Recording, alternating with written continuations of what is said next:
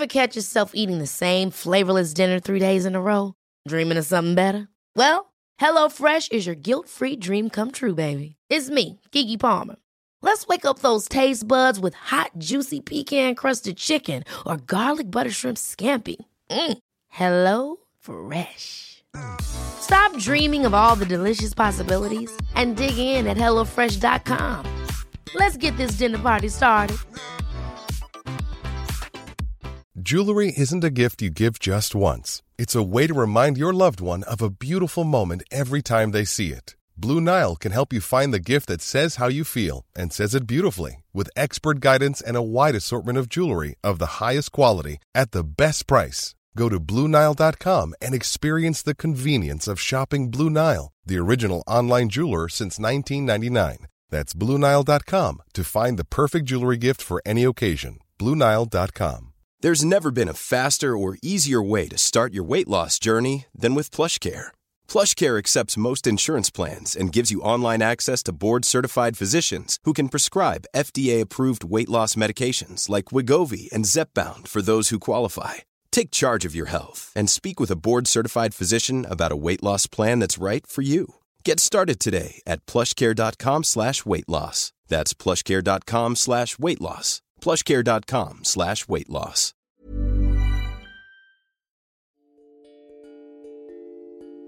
Namaste, yogis. This is Andrew Seeley here to welcome you to the Yoga Revealed podcast.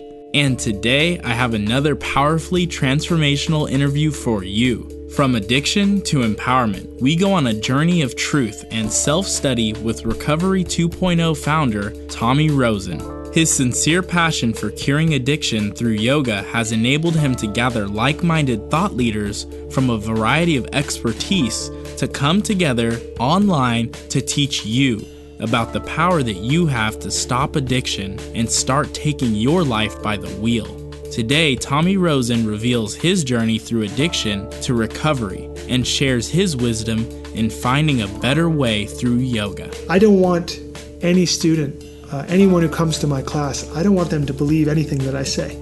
I want them to experience what they experience and make up their own mind about it. That's the beautiful thing about yoga. Be clear with your intentions as we start anew. Find resilience with Tommy Rosen and find a clear view on this episode of the Yoga Revealed podcast with Tommy Rosen.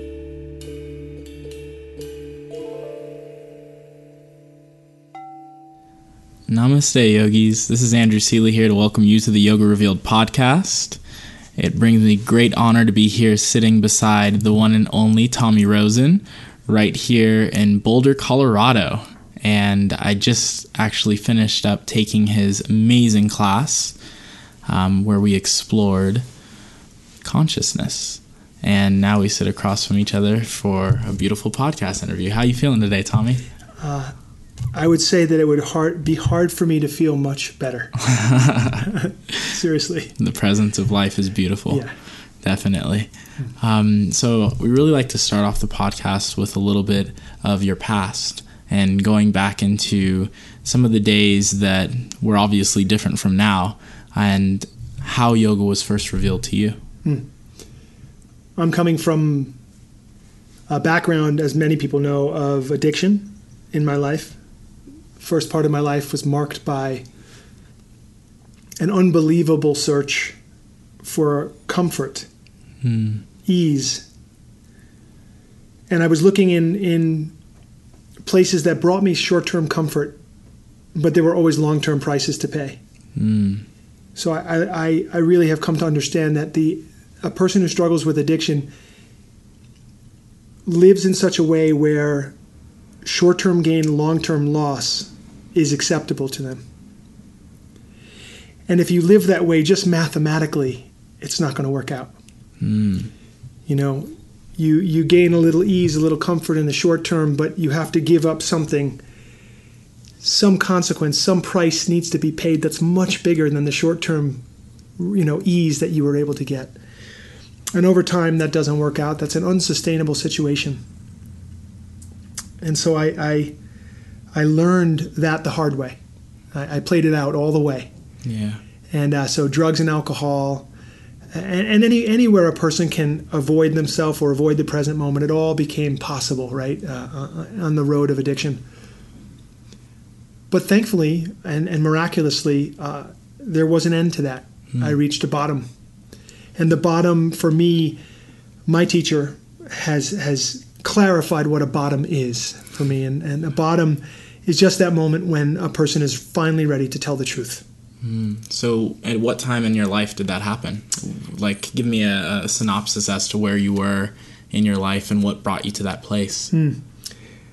I was in Boulder, Colorado. Wow. Where we are now today. Mm. Six blocks from here is the home where I was where I reached my first bottom. And I had been awake for three days, smoking cocaine mm. and doing heroin. And that's where it had gotten to for me. It was 1989 in the summertime. I woke up and I, I no longer could live the way that I had been living, but I had no idea how else I could possibly live. So I was in that place, that very, very special place of crisis. Uh, I was cornered. I had cornered myself through my behavior, and all my actions had led to that moment and it's a moment where I really see it as a, a crossroads. You can you can die or you can live.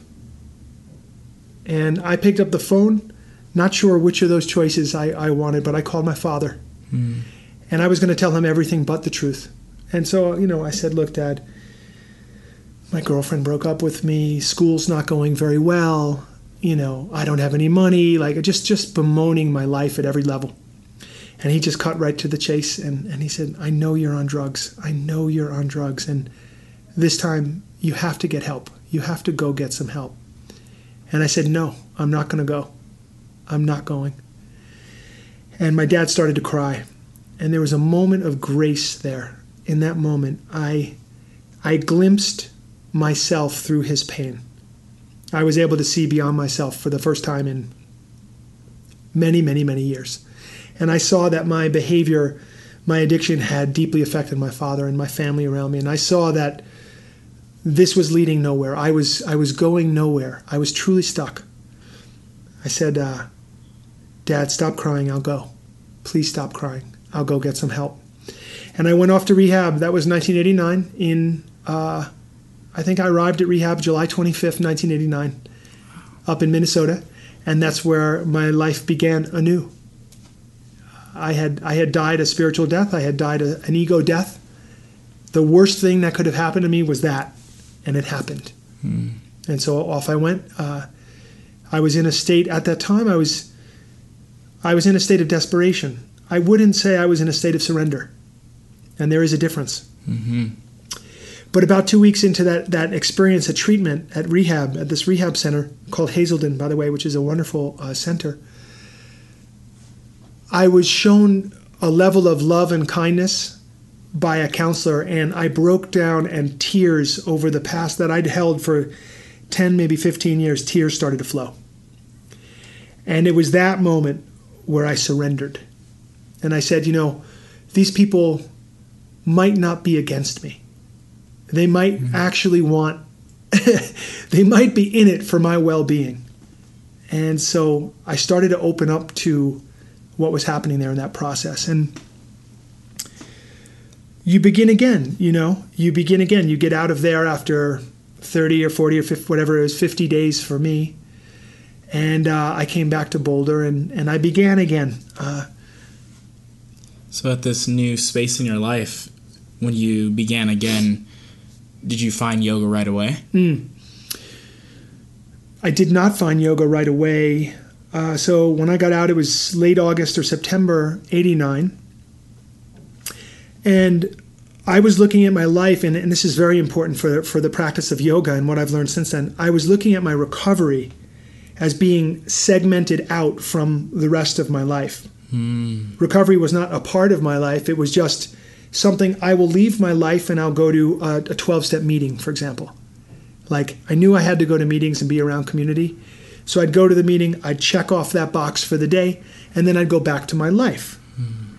So you see, there was this segmented, unintegrated approach to my life at that point. And so that's going to be another unsustainable way to move forward and progress through life. Because you're going to eventually, if you're not invested with your heart in, in actions that you're taking, those actions are going to become boring or fruitless. You'll stop taking those actions because you're not really behind it in your heart. And that's exactly what happened. So I stopped going to 12 step meetings. I stopped being involved in recovery activity at any level. And about a year and a little bit more after I had gotten sober, after I'd gone off to treatment, I relapsed and I started using drugs again. Mm. But I didn't go right back to the hard drugs. I was sort of dabbling. Mm. I was in this middle phase. Little things. You're like, ah, I, you know, maybe I'll try a little alcohol. Yeah. Or... drink a little bit. I'll smoke a little pot. Maybe, you know, this, that, or the other thing. But I, I truly, in my heart of hearts, was terrified of cocaine and heroin. Mm. And there was, there was, there was so much fear there. But I'll make a very long story short for you. I came to the second bottom of my life. And the second bottom is in some ways more powerful than the first bottom. The first bottom is a bottom of desperation. The second bottom is the bottom where you're like, I have to get this thing. Not because someone in rehab told you, not because your parents told you or friends told you, but because you know that you have this condition. This thing is happening. It's, it's called addiction and you have it. And if you don't address it, you will never be able to move forward in your life. And so I went back to 12 step meetings, completely new attitude, new perspective, and I started to put my heart and my soul into my recovery. I started to work the 12 steps. Now, by this point, it was 1991 and I had moved to San Francisco. So I was I got sober in 89. I stayed sober for a year. I went out for a year got sober again in 91. Now I'm walking up the street in San Francisco and there's this big sign and it, just says yoga. Hmm. And this is now this is 1991 and this is really truly before the explosion of yoga in the United States, just before.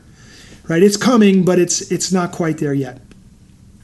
I walk into this class and there's a woman teaching. Her name is Janet McLeod.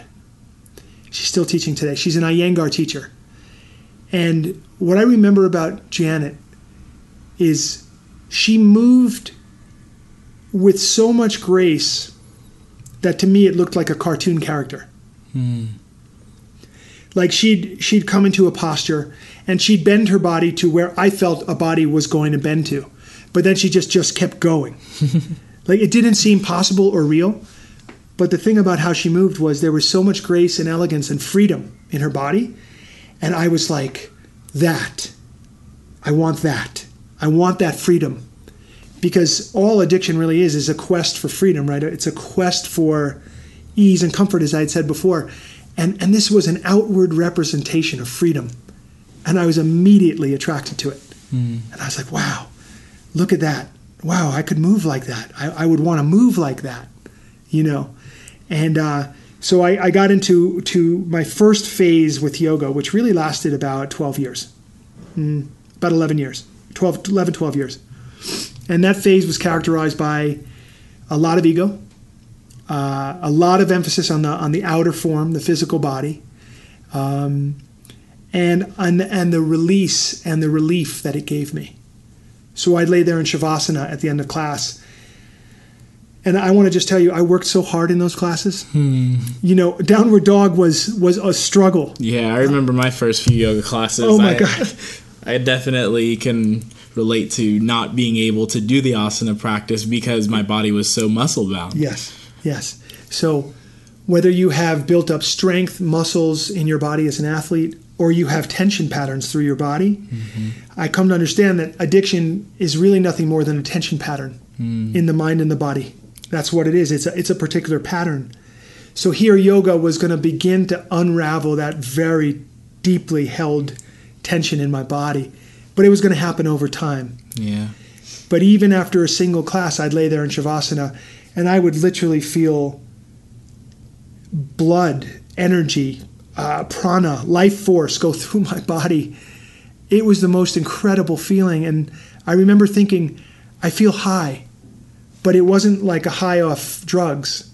I, I felt that relief, that ease, that sense of, of transcendence or having raised myself up above a problem mm-hmm.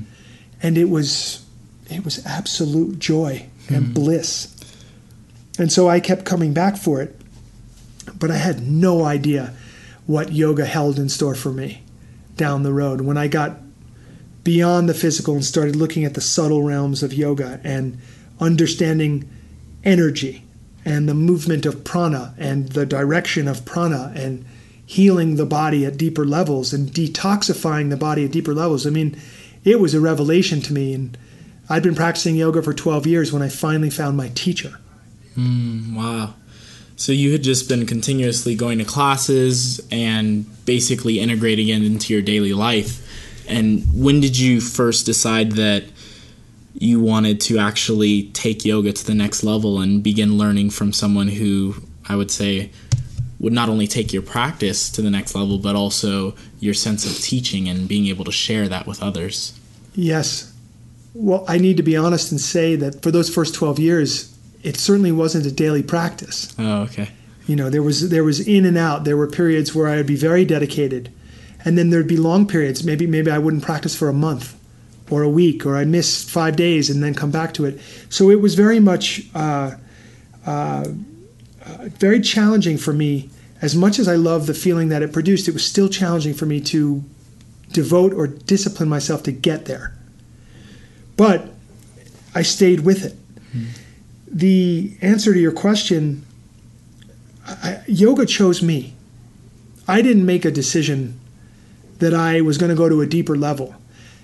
My what ended up happening for me is I I lost essentially I lost the ability to move, and I, I don't know if you know that piece of my story, but uh, I was still engaged in addictive behavior. In my case, it was gambling, really severe gambling, and uh, cigarette smoking. so disconnection with my breath. Mm-hmm and uh, really struggling in relationships with women. My, my romantic relationships really tough, like filled with stress. Mm. So even though I had put down drugs and alcohol, my primary addictions, it was still in me. And I refer to it as the frequency of addiction in a book that I wrote called Recovery 2.0. I write all about this, this unfolding through yoga of my life. So there I was in 2003 carrying a lot of stress in my body, a little bit lost, sober 12 years from drugs and alcohol, feeling good about that, but still engaged in these other behaviors. And it, it took its toll on my body. I came back from Las Vegas after a horrendous weekend of gambling. I was dancing at a concert, and uh, an excruciating pain shot through my back down through my hips, down through my legs, down through my feet, and I collapsed on the ground in pain. No idea what had happened. At the time, I had no awareness of, of how my behavior as a, a compulsive gambler could lead to some kind of traumatic event in the body. I didn't get it. And my friends were there and they were like, "What, Tommy, what what's going on?" I'm like, "I don't know, but something terrible has just happened. Something terrible has just happened." And for the next 9 months, I I could stand and I could move slowly, but I was just in pain. Hmm. From morning until night. I had no strength in my legs. Um, the minute I woke up, put my feet on the ground, pain began went to bed at night and took my legs up off the ground and laid down, and the pain would, would subside a bit. This went on. I went to every kind of healer that you can find in LA. And as you probably know, that's every kind of healer. Yeah, right? I'm sure you went to plenty acupuncture, the, yoga. Oh my God, chiropractic, massage, trainers, yoga teachers, meditation teachers, everything. Hmm. But uh, nothing was getting, it wasn't getting any better. And I was 35 at the time, and quite quite literally terrified that this was this was the end of my life as as a person who could move in their body well. A friend came up to me and said, uh, uh, "Oh wait, so first I went and uh, I finally broke down and went and I got an MRI at a prominent hospital in Los Angeles and." Uh, the surgeon and the radiologist were there. My wife Kia was there by my side, and they read my MRI and they said, "We don't know how you're standing right now. You have severe degenerative disc disease you have two herniations at L3, L4, and L4, L5. And you are going to be on drugs for the rest of your life for this pain. It never gets better, it only gets worse. And eventually you're going to be on a table and we're going to have to operate on you. That was the third bottom of my life, that moment. And I became utterly humbled, utterly willing to do whatever it took not to have that fate play out in my life. A few days later, a friend came up to me and said, Tommy, if you really want to fix your back, you need to see this man named Guru Prem. Hmm. Guru Prem. And, and to be honest with you, my inner dialogue was, I'm not going to see anybody named Guru Prem. what was your fear? Well, it was it was more like I'm fed up with gurus. I'm fed up with all of these folks. I'm I'm close-minded to the idea of going to see this someone anyone who would refer to themselves as Guru Prem. I'm not going. Like just shut my mind, closed. so that night, that same night, I went out to dinner with Kia, my wife, across town. And there was a bubbly woman at the table next to ours. She struck up a conversation with us. Hey, how are you guys? we're like, we're we're just fine. How are you? She's like, I'm great. I just got to LA. And we're like, well, that's you know, that's wonderful. What brings you here? And she's like, well, I came to see this man named Guru Prem. Same night. Same night. Mm-hmm. So I call him. I call him the next morning. Apparently, I'm supposed to come see you. Mm-hmm. He says, well, we better get you in here then. So I go to his office in Beverly Hills, apparently where all the gurus hang out, knock on his door, and boom, it's him. White turban, long white beard, salt and pepper beard at the time, glasses, flowing white robes. I mean, the whole deal. Yeah. And I, and my inner dialogue again is like, oh my God, has it come to this? like I can't believe it. You know, I grew up in New York City, and I, I'm a little bit cynical, and you know, this was very far outside of what I had imagined my salvation was going to look like. So I sat in Guru Prem's office on the floor. He had a yoga mat. I sat on one end of the yoga mat. He sat on the other yoga on the other end of the yoga mat facing me. And I looked at him. I looked at his face. And in that moment, what I was seeing for the first time in my life was a contented human being. I had never seen that before. And it was powerful. Mm. I sat in front of him and I was like, wow. And I knew in that moment, now this had been nine months of me being in pain, and I'm thinking things like, my life as I knew it is over. But I sat in front of him, and for the first time in nine months, I knew I was going to be okay. I knew I would be okay. Now, I wasn't cured by any means. That my back was killing me that day. And I sat on that mat, and it must have been the ugliest posture that he's seen on a yoga mat, right? But I said, whatever this guy has, I'm coming for it. And I started to see him once a week, pretty much for the next five years. Like clockwork. I'd be there Wednesday, 12 noon, in his office, and we would he'd teach me how to breathe. That was the first thing is he taught me how to breathe properly. And no, I did I had never in 12 years of yoga no one had taught me how to breathe.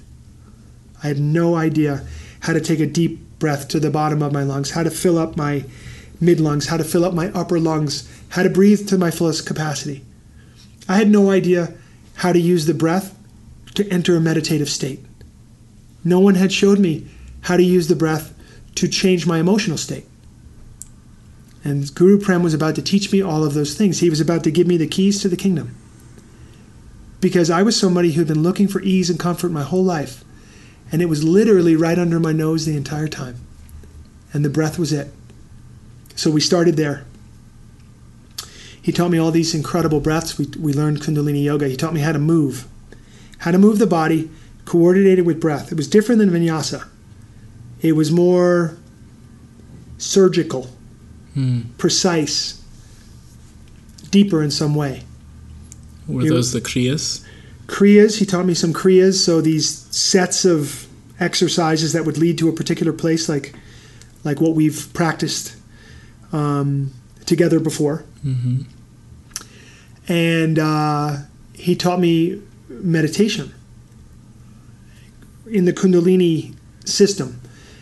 And these were meditations that often they were very difficult. They required a certain kind of focus or um, holding your arms up for long periods of time. Very challenging, but as you sat there in silence after the challenging part was over, much easier to enter that that one pointed stillness. Mm. What we call shunya. That shunya, that to be able to get beyond your thinking and to access a deeper place of consciousness. He taught me how to do that. And when he taught me how to do that, ease and healing and health started to come into my life. Wow. 90 minutes, uh, sorry, 90 minutes, 90 days after I met Guru Prem, my back pain went away. Just completely? 100%. Wow. Just through using the breath and doing breath these and different movement, practices. Talking. I would say that honestly, his love mm-hmm. and his presence had a lot to do with it. Um, I changed up my diet a lot. That had something to do with it for sure. But that 90 days from when I met him to 90 days later was this scary process. Because I remember saying to him, like, we're 20 or 30 days in, I'm like, God, I'm, I'm not there yet. I'm still in pain. Is this going to work? Is this going to work? And he's like, just take it easy, you know? And that was always the mantra, really. Take just it take easy. Take it easy. Just take it easy. Because what, what had actually happened through my addictive behavior and all the stress I was carrying was nothing was too easy. Yeah, everything was tension. hard. Tension. Boom. So that was 13 years ago. Wow.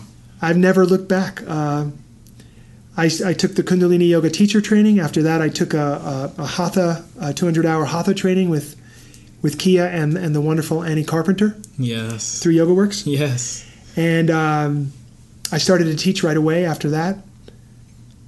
And and and all this this work of recovery, all the 12 step work that I had done, those first 12 years, it combined so beautifully and became more powerful and more meaningful and relevant with the yoga as a complement to it. Mm. And so now I teach Recovery 2.0, which is really just all the lessons that Guru Prem gifted me with all but, those years. But now unified with your education from your own recovery and your experience through finding health and happiness in your body. Precisely. Wow. Yeah. That's absolutely amazing. it, it, it is amazing. I, I, say thank you every day. Hmm. I don't always know who I'm thanking. I just say thank you all the time.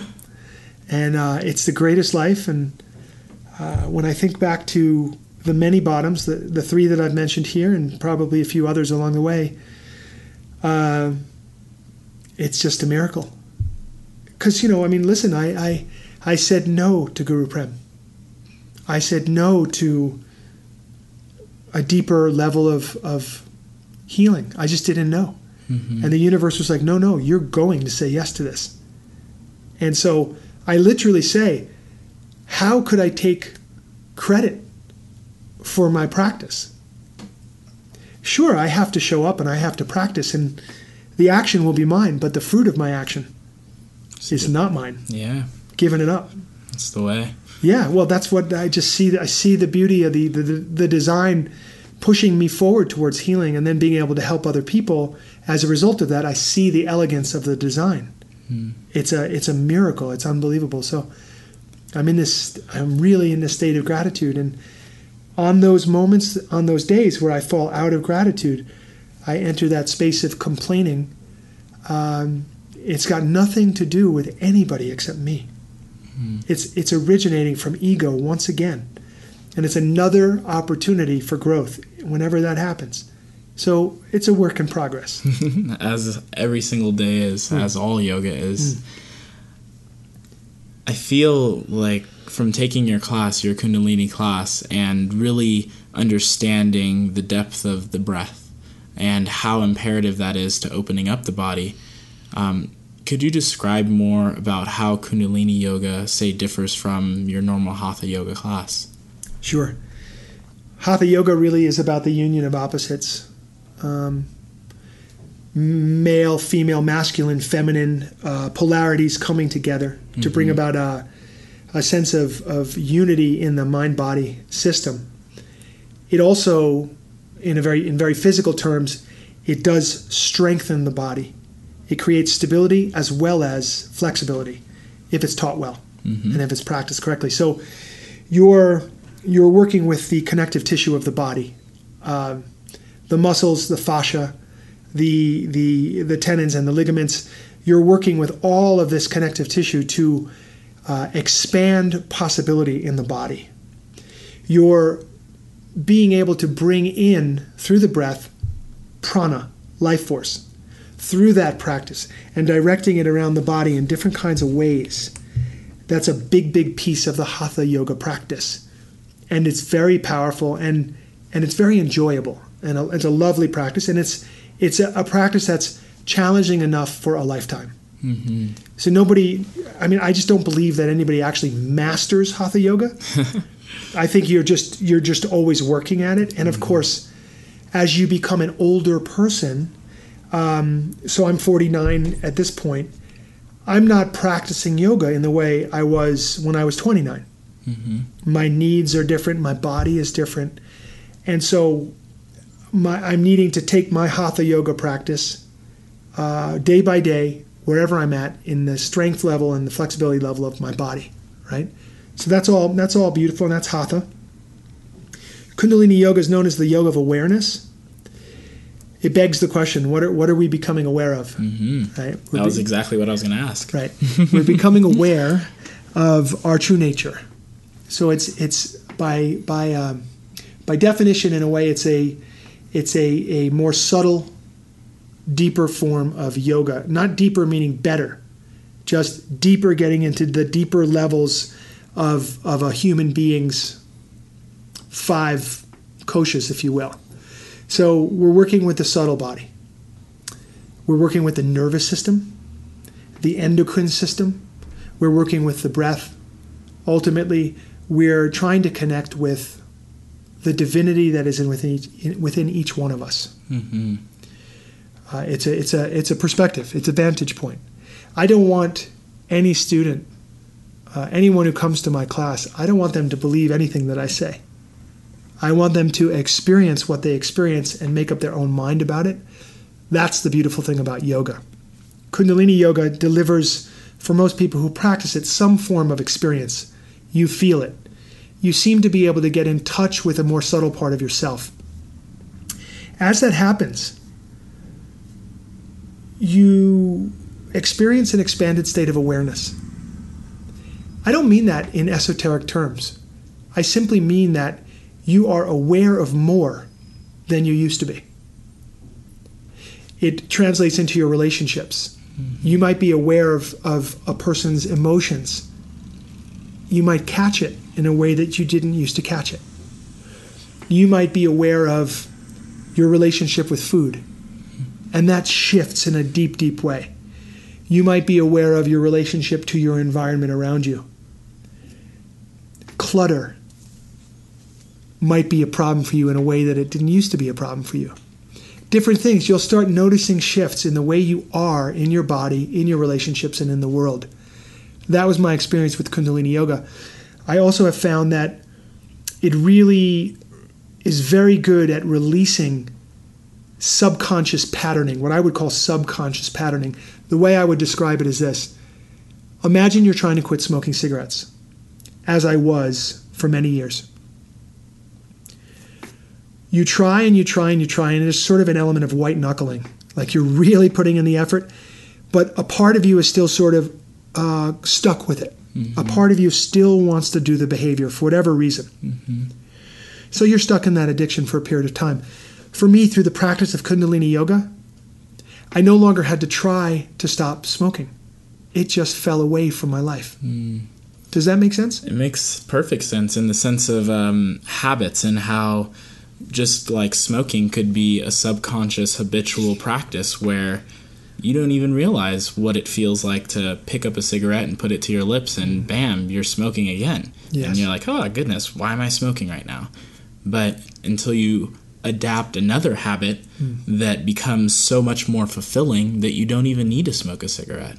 So it's, um, I, or from at least my practice of yoga, I, I would say that I had an addictive, habitual practice of partying and going out and being social and finding that my sense of awareness of myself was heightened by my egotistic self being in a social setting. Yes. So, with my yoga practice, that allowed me to become more introspective of myself. And the more that I practiced with myself, the less I needed to be going out and partying and having these experiences where I'm with the friends and taking the pictures and all that kind of stuff. It was like I, I didn't even really think about it anymore. Yes.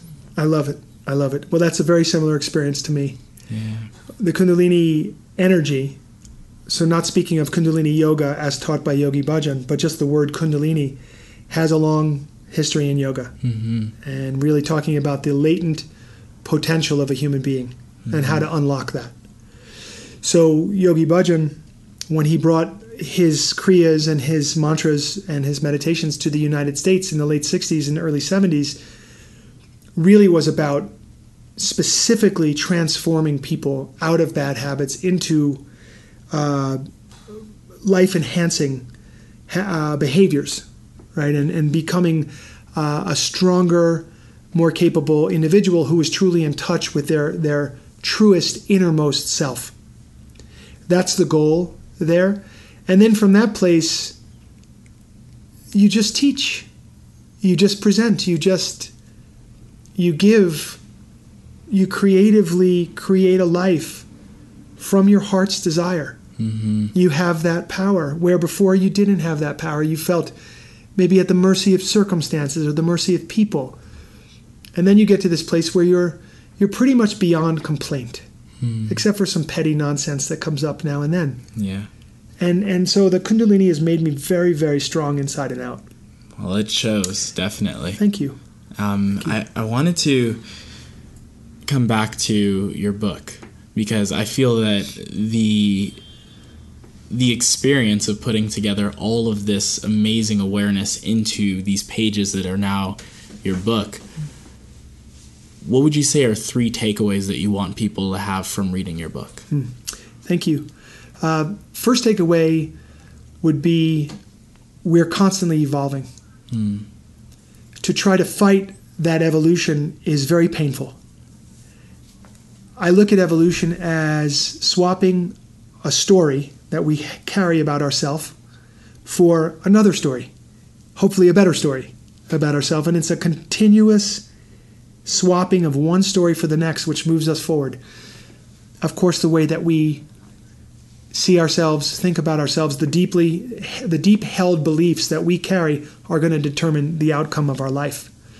So digging down and really looking at what are those beliefs? How can I develop new beliefs that are going to bring about more power and more possibility for me to create and realize my full potential as a human being?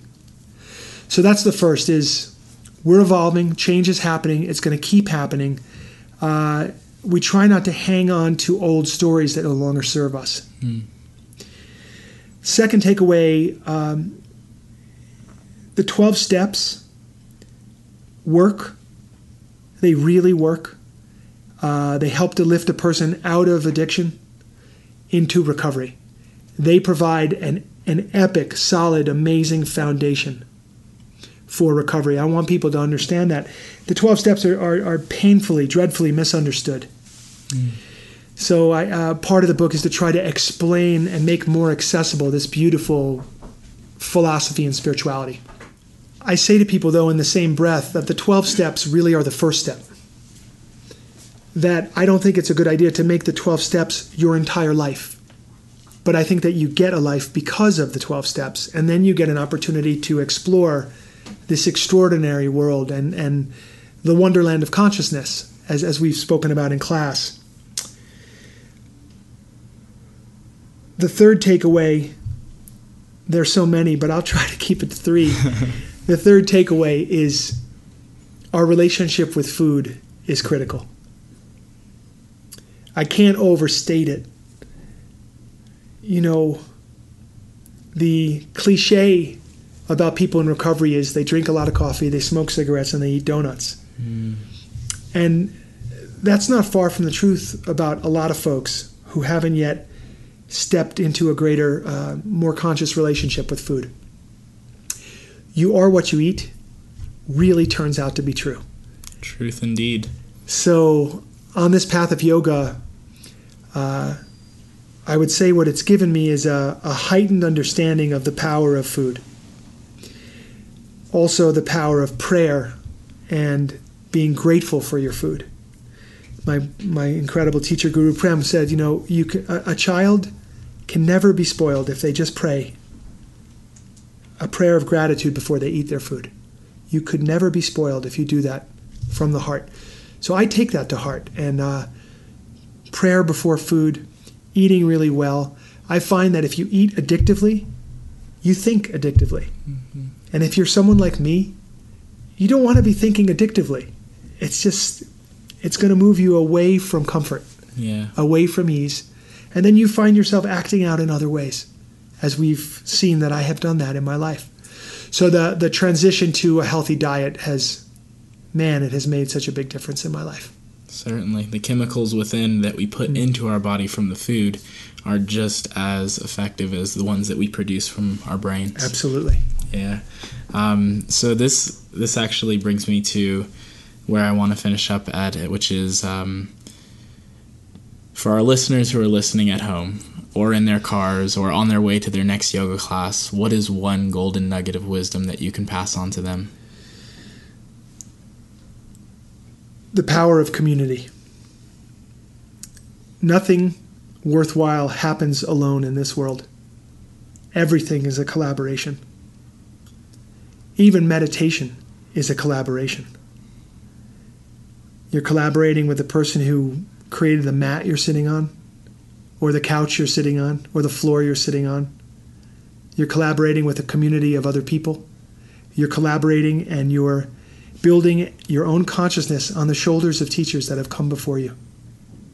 Everything is a collaboration, everything is a co creation. Nothing belongs to us.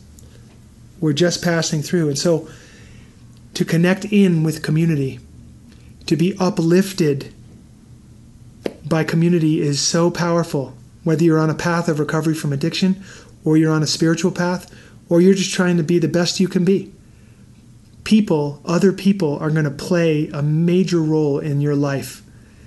At every every single place where I had to get to that next plateau and get up to that next level, there was always a teacher and loving people there, a community of support, people who could hold a high bar, people who held the light. They carried the light and they showed you the way. And uh, you know, when we say our mantra at the beginning of class, Om Namo, Gurudev Namo, it's honoring the people, the teachers that have come before, without whose efforts we couldn't possibly be here right now. Mm-hmm. So, consciousness is contagious.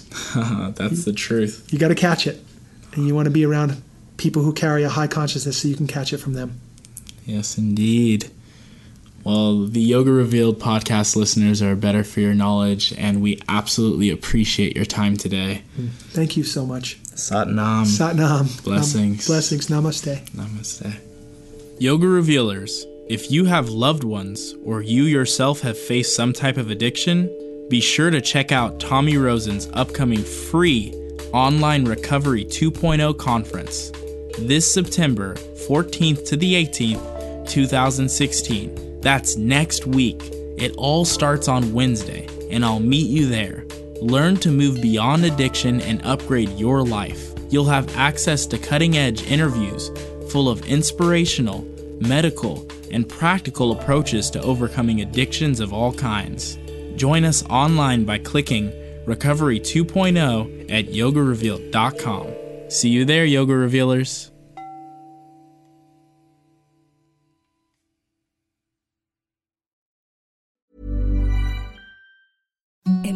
The softest sheets you've ever felt. Now imagine them getting even softer over time. That's what you'll feel with Boll and Branch's organic cotton sheets. In a recent customer survey, 96% replied that Boll and Branch sheets get softer with every wash. Start getting your best night's sleep in these sheets that get softer and softer for years to come. Try their sheets with a 30-night guarantee. Plus, get 15% off your first order at bollandbranch.com. Code BUTTERY. Exclusions apply. See site for details. Even when we're on a budget, we still deserve nice things. Quince is a place to scoop up stunning high-end goods for 50 to 80% less than similar brands. They have buttery soft cashmere sweaters starting at $50, luxurious Italian leather bags, and so much more. Plus, Quince only works with factories that use safe, ethical, and responsible manufacturing. Get the high-end goods you'll love without the high price tag with Quince.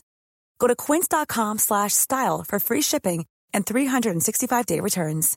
Even when we're on a budget, we still deserve nice things. Quince is a place to scoop up stunning high-end goods for 50 to 80% less than similar brands. They have buttery soft cashmere sweaters starting at $50, luxurious Italian leather bags, and so much more. Plus, Quince only works with factories that use safe, ethical, and responsible manufacturing. Get the high-end goods you'll love without the high price tag with Quince. Go to quince.com slash style for free shipping and 365-day returns.